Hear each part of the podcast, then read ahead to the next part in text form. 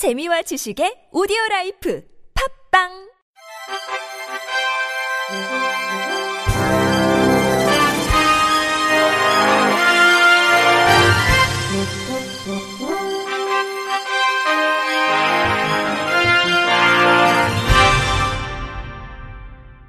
청취자 여러분 안녕하십니까? 2월 1일 목요일 KBRC 뉴스입니다. 국가인권위원회가 내년부터 새로 짓는 소규모 공중이용시설에도 장애인 편의시설을 의무적으로 설치할 것을 보건복지부에 권고했습니다. 더불어 내년부터 50제곱미터가 넘는 시설은 출입구 문턱을 제거하도록 관련법을 개정해야 한다며 시설주의 부담을 덜 수 있도록 경사로 설치에 따른 도로 점용료를 감면할 것을 국토교통부에 권고했습니다. 아울러 공중이용 시설에 장애인 편의 시설을 설치할 경우 투자 비용이 새 공제 대상에 포함될 수 있도록 기획재정부 장관과 행정안전부 장관에게 관련법 개정도 권고했습니다. 인권위는 사회생활의 대부분이 시설물의 중심으로 이루어지는 현실을 고려할 때 장애인에게 시설물 접근권은 반드시 보장돼야 하는 권리라며 시설주의 비용 부담이나 기술적 한계를 이유로 일정 규모 미만의 공중이용 시설에 대해 일률적으로 예외를 인정하는 것은 합리적인 이유가 없다고 설명했습니다. 또한 편의점, 약국 등은 누구나 이용하는 공중 이용 시설이지만 현행법상 규모가 300제곱미터 이하인 경우 장애인 편의 시설을 두지 않아도 된다며 이는 장애인의 접근권을 제한해 헌법상 행복 추구권과 평등권 등을 침해하는 결과로 이어질 수 있다고 덧붙였습니다. 한국장애인개발원 고위 인사가 인사 담당자에게 특정인을 채용하도록 지시해 면접 시 고득점 부여 등의 방법으로 특혜 채용한 것으로 드러났습니다. 정부는 관계부처 및 지방자치단체와 합동으로 실시한 공공기관 채용비리 특별 점검 결과 전체 1190개 기관 중 964개 기관 단체에서 총 4788개의 지적사항이 적발됐다고 밝혔습니다.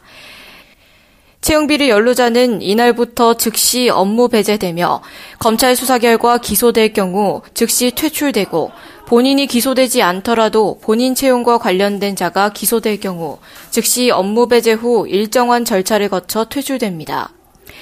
징계 관련 건이 발생한 66개 기관은 이날 기관면을 우선 공개하고 그 내용은 2월 말경 징계 확정 후 주무부처에서 공개합니다. 정부는 공공기관 채용제도 개선을 위해 채용비리 연루자 엄중 제재, 상시 감독 및 신고 체제 구축, 채용과정 투명성 제고 등을 강화할 방침입니다. LG U+가 시각장애 가정 500가구에 인공지능 스피커 U+ 우리집 AI를 지원합니다.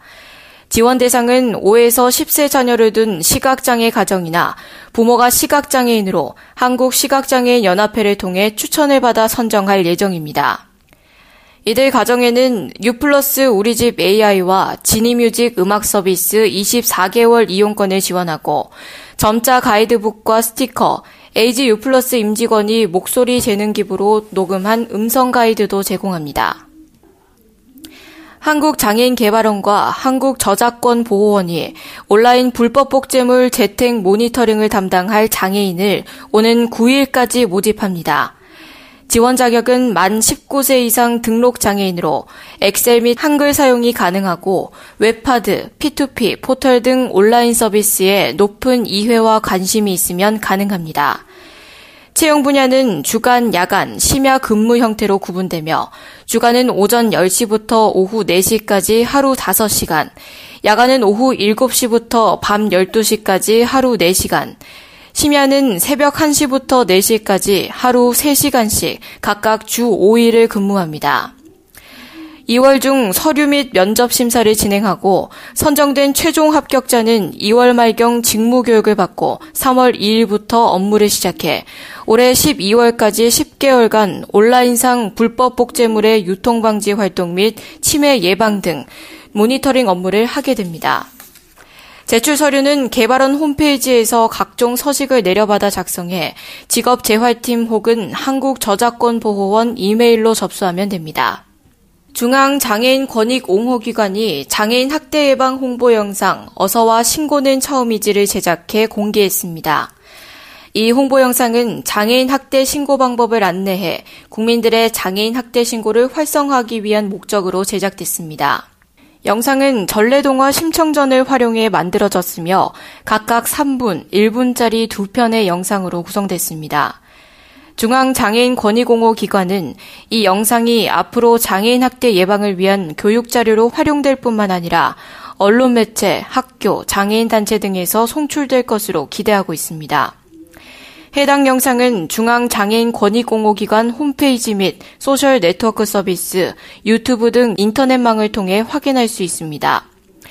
한편 장애인 권익 옹호기관은 장애인복지법 제59조의 9에 따라 장애인 학대를 예방하고 피해 장애인에 대한 지원 및 사후 관리를 담당하는 전문기관으로 지난해 중앙장애인 권익 옹호기관과 17개 지역장애인 권익 옹호기관이 설치됐습니다.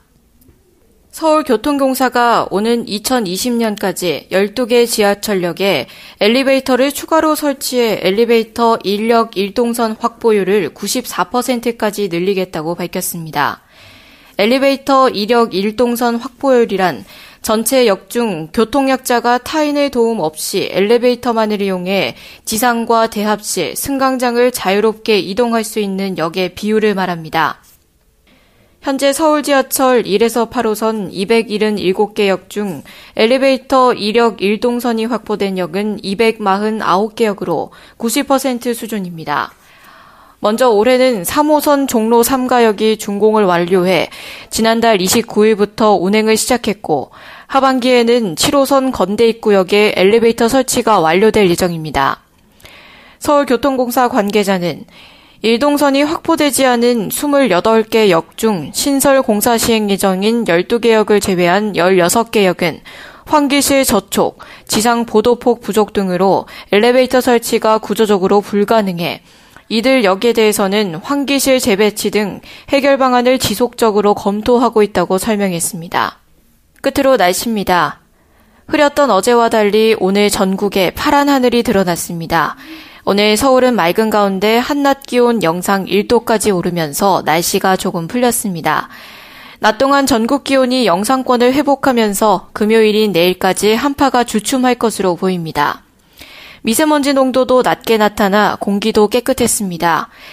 내일 아침 서울과 대전 영하 7도, 광주와 대구 영하 5도로 오늘보다 1에서 2도 높겠고, 낮 기온은 서울 3도, 대전 5도, 부산 9도까지 올라 오늘보다 1에서 2도 높게 나타나겠습니다.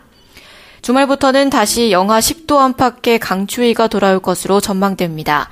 아직 그늘진 곳에는 눈이 쌓여 있는 곳이 많습니다. 낙상 사고에 각별히 주의하시기 바랍니다. 이상으로 2월 1일 목요일 KBRC 뉴스를 마칩니다. 지금까지 제작의 이창훈, 진행의 이정화였습니다. 고맙습니다. KBRC